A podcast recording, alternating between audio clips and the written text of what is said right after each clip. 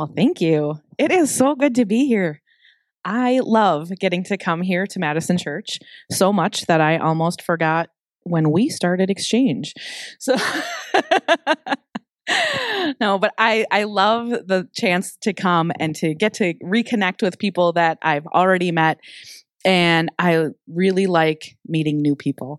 I like getting to know people. And I think the best way to get to know people is through icebreakers.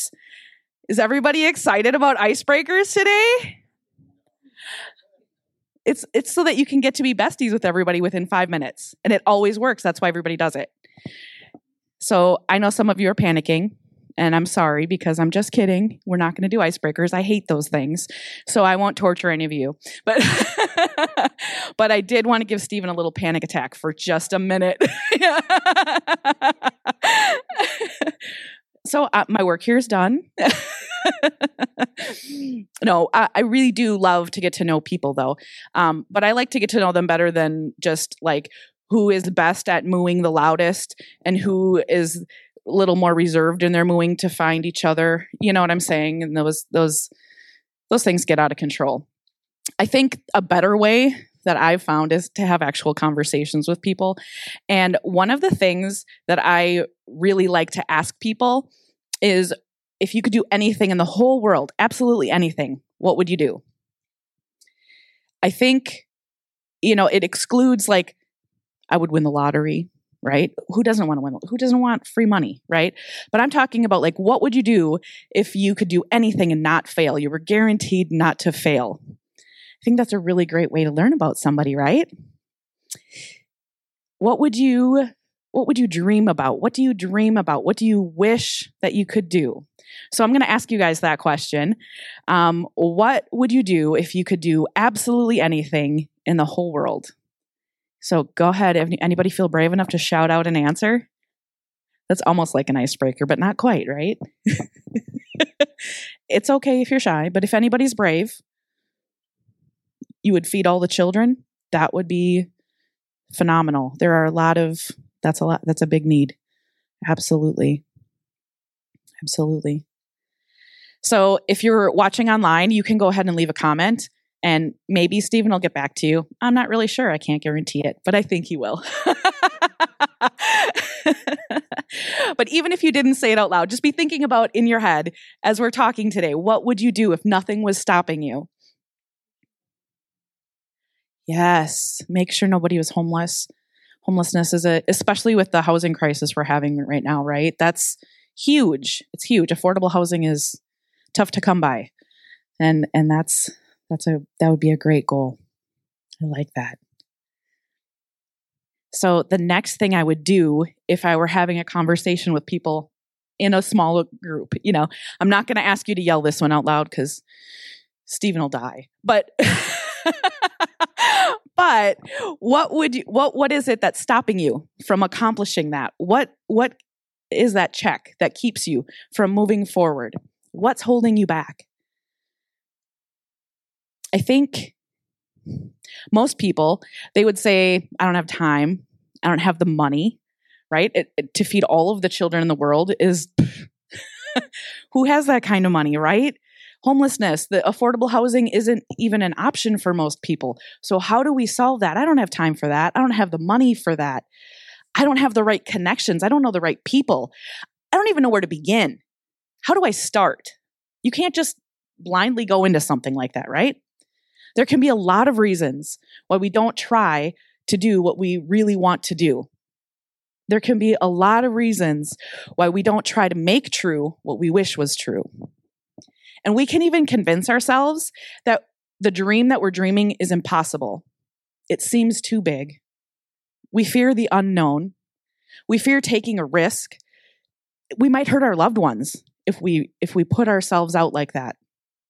We fear that maybe we're longing for a life that we weren't meant to live. I was just meant to be this quiet little person in Green Bay. Maybe I should just stay there and do what I can in my family or by myself. Maybe I wasn't meant to try to solve homelessness. Maybe I wasn't meant to try to solve food shortages for children. But maybe I was. right? So let's talk a little bit about that today. We're going to continue in the series, like Stephen said, The Lake Effect, that you guys have been in, knowing that much of Jesus' ministry took place on the shores of the Sea of Galilee. And in this series, you've been talking about several encounters that Jesus had with followers, and we want to learn what we can do to follow Jesus better through those interactions. So if you have a Bible, there's one next to you if you didn't bring one, or you can use your phone app. And if you're on Facebook, I just ask that you turn the volume down so when the cat videos come up, we don't hear it, and I can pretend you're just looking at your Bible app. But we're going to go ahead and turn to Matthew 14, and we're going to look at verses 22 through 33. So Matthew 14, 22 through 33. It says, "Immediately Jesus made the disciples get into the boat and go ahead of him to the other side while he dismissed the crowd. After he had dismissed them, he went up to a mountainside by himself to pray. Later that night, he was there alone, and the boat was already a considerable distance from the land, buffeted by the waves because the wind was against it." It's probably stormy like last night. "Shortly before dawn, Jesus went out to them, walking on the lake. When the disciples saw him walking on the lake, they were terrified. 'It's a ghost,' they said, and they cried out in fear. But Jesus immediately said to them, 'Take courage, it is I. Don't be afraid.' 'Lord, if it's you,' Peter replied, 'tell me to come to you on the water.' 'Come,' he said. Then Peter got down out of the boat, walked on the water, and came towards Jesus. But when he saw the wind, he was afraid, and he began to sink and cried out, 'Lord, save me.' Immediately, Jesus reached out his hand and caught him. 'You have little faith,' he said. 'Why did you doubt?' And when they climbed into the boat, the wind died down. Then those who were in the boat worshipped him, saying, 'Truly, you are the Son of God.'" So Jesus walks on water. That's one of those famous stories in the Bible, right? Everybody knows that. Most people know that. Many people who haven't even ever picked up a Bible would be able to say, "Yeah, I heard that time Jesus walked on water, blah, blah, blah," right? But there's a detail in this story that I want to focus on, something that's sometimes missed. It's easy to hear this encounter and think about Peter getting out of the boat as something Jesus told him to do, right? But walking on the water was something Peter wanted to do. It's right there if you look in verse 28. "Lord, if it's you," Peter replied, "tell me to come to you on the water." Peter's adventure on the water started when he saw Jesus doing it, and he decided it was what he wanted to do. He wanted to be like Jesus. He wanted to go to the Lord. "If that's you, let me come walk on the water too." So let's go back to that question again. What would you do if you could do absolutely anything in the world? What would you attempt if you knew that you couldn't fail? I believe most of us want to make a difference in the world. I believe there are people here today who dream of using their gifts and their talents to fulfill a bigger purpose than just for themselves. I believe there are people here today who really want to be the kind of mom, dad, spouse, significant other, coworker, friend, neighbor, the kind of person that's a source of strength and encouragement to those around them. I believe there are people here today who'd love to invest themselves in an idea that could better the community or better the entire world. But whatever it is that we want to do or that we wish were true, unfortunately, most often, we're not taking any real steps towards that goal in that direction. So let me tell you about what I've found to be true in my own experience.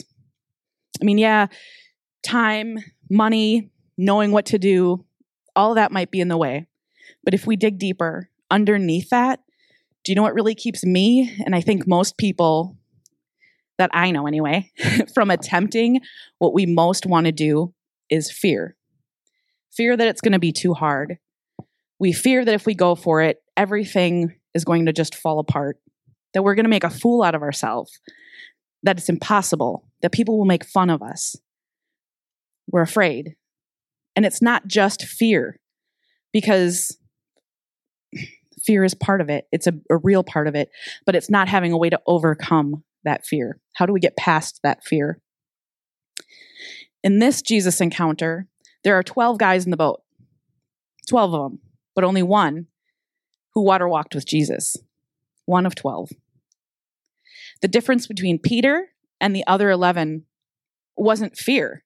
They were all afraid. It said they were all terrified. The difference between the one water walker and the 11 water walker wannabes, try to say that 5 times fast, it was faith. Faith to move past the fear. Wouldn't you like to have faith to move past whatever fear is holding you back, whatever thing is tripping you up? So let's look even deeper into to see how Peter did it. How did he do it? Look where Peter's water walking started. It started in the face of fear. The first thing he did was to say out loud that he wanted to do it. Saying it out loud is often the beginning of the step of faith. It takes courage to say things out loud, doesn't it? I mean, how many of you wanted to shout out your biggest dream, right? Something you hold dear, something you've thought about probably a long time, something that you're passionate about. And yet it's hard to just say it out loud, but it's important. It can be risky. If you say it out loud, somebody might ask you about your progress. How are you doing with that? Somebody might notice if you fail. If they don't know your goal, they don't know that you failed. But once they know, they might know you fail. Someone might laugh at you. Someone might confirm your fears. Or worse, they'll contribute to your fears and tell you all the things you didn't think about. Now you can worry about those too. But think about how many great accomplishments in history had their beginning when somebody took a risk and said it out loud. John F. Kennedy said, "I believe that this nation should commit itself to achieving the goal before this decade is out," this was 1961, "of landing a man on the moon and returning him safely to the earth." In 1987, Ronald Reagan stood at the Berlin Wall, which was the physical symbol of communism at the time, and challenged Gorbachev to tear down this wall. And in 1964, 2 years into what would become 27 years in prison, Nelson Mandela stood in a courtroom and he said, "I have dedicated my life to the struggle of the African people. I have cherished the ideal of a democratic and free society in which all persons will live together in harmony and with equal opportunities." Courageous words spoken by people who have helped to change the world. But don't misunderstand this.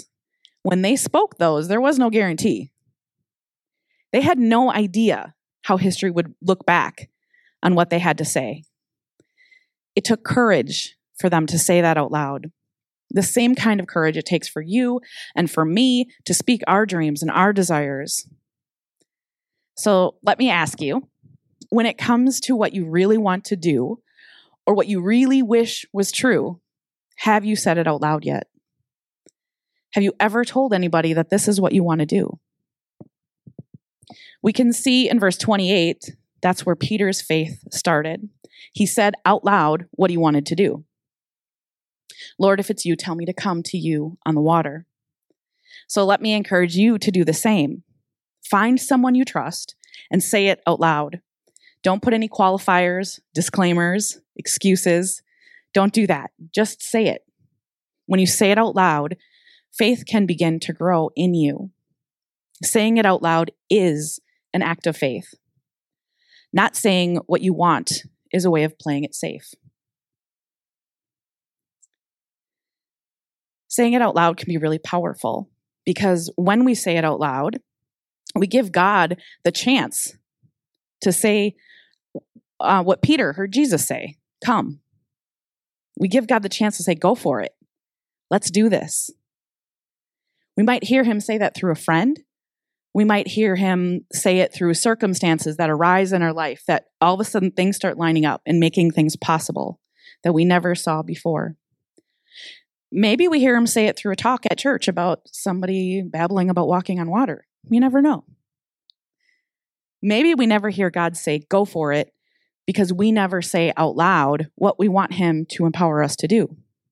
So say it out loud. A deeper faith starts there.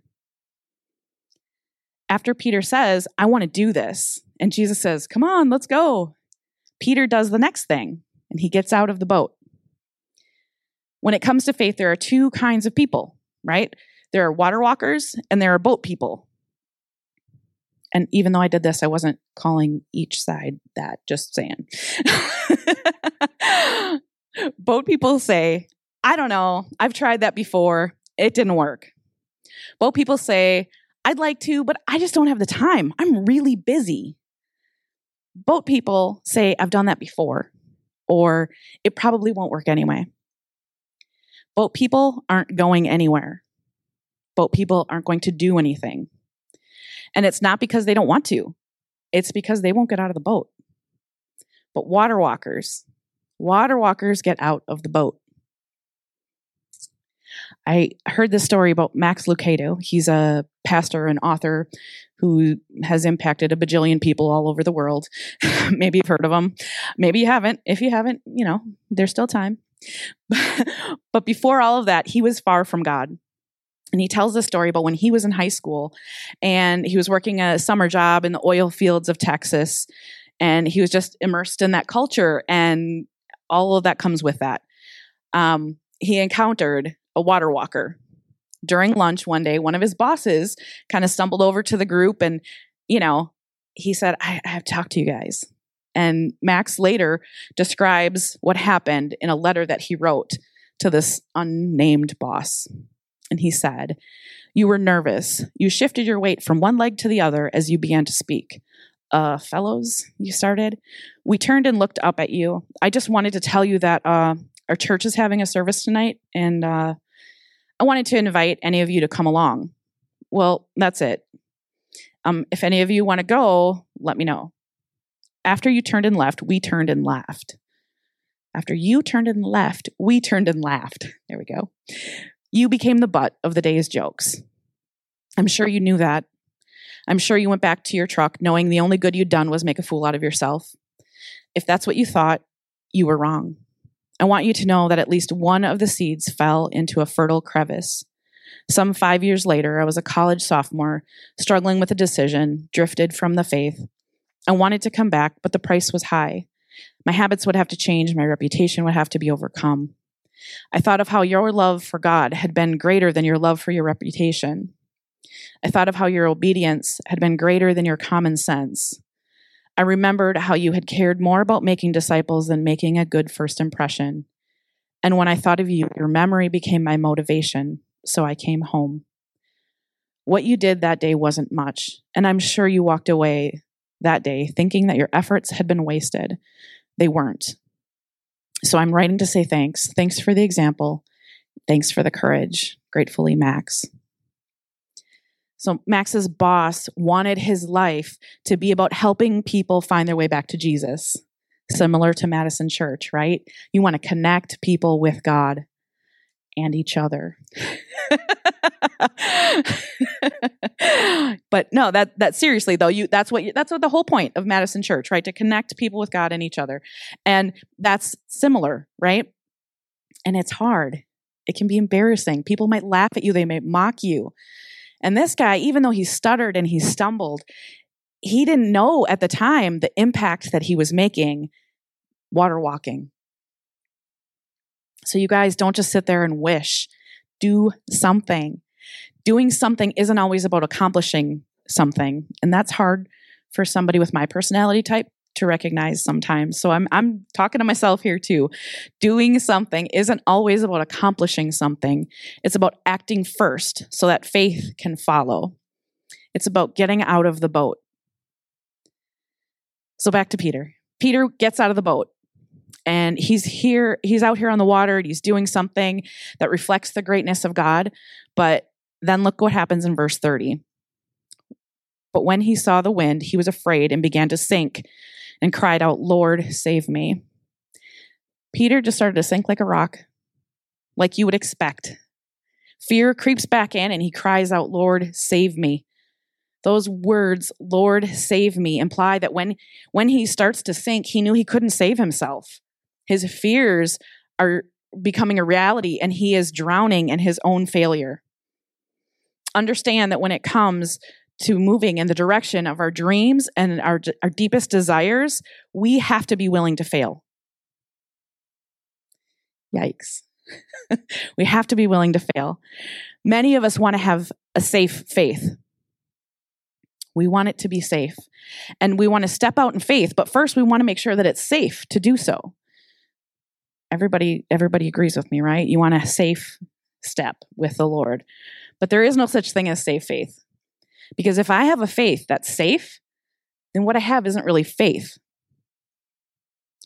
Safe faith is kind of a contradiction in terms, because faith is risky.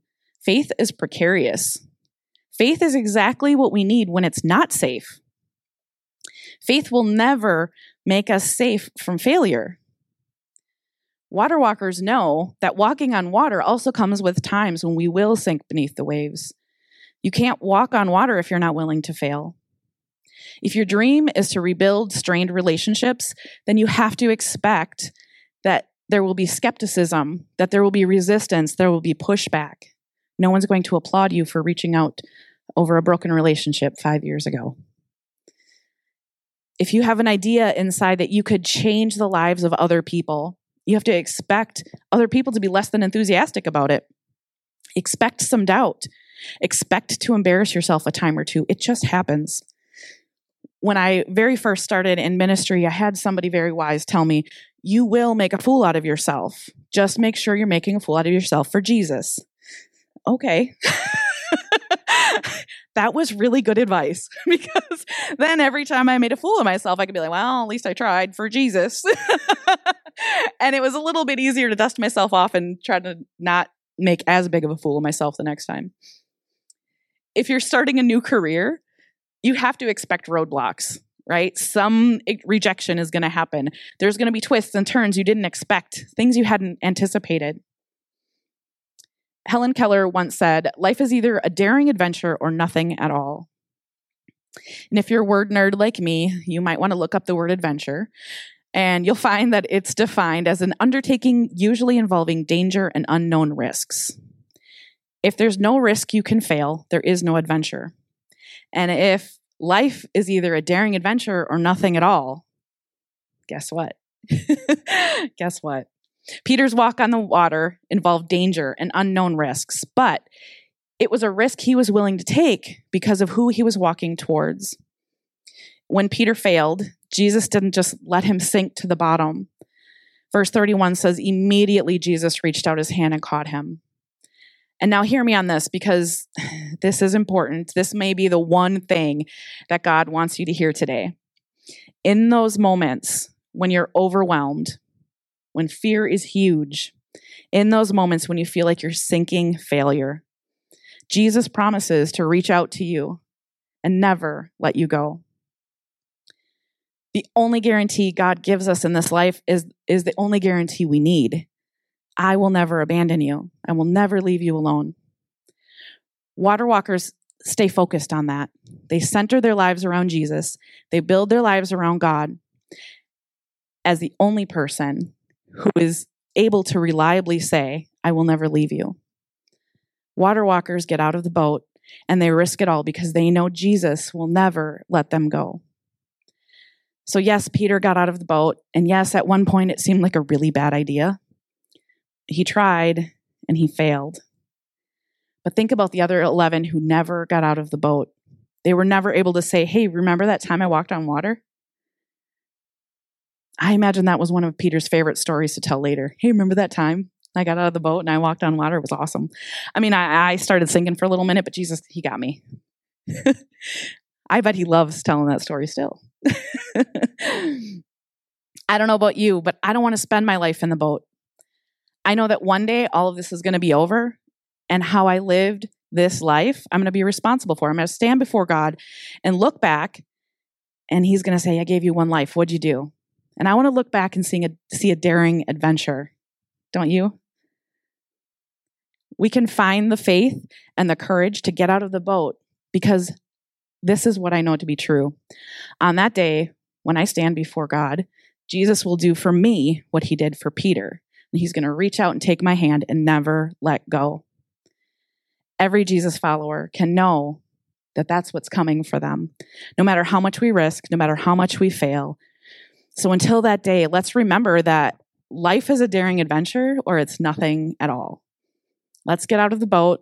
Let's take some risks. Let's have some stories that we can tell. And let's all be encouraged.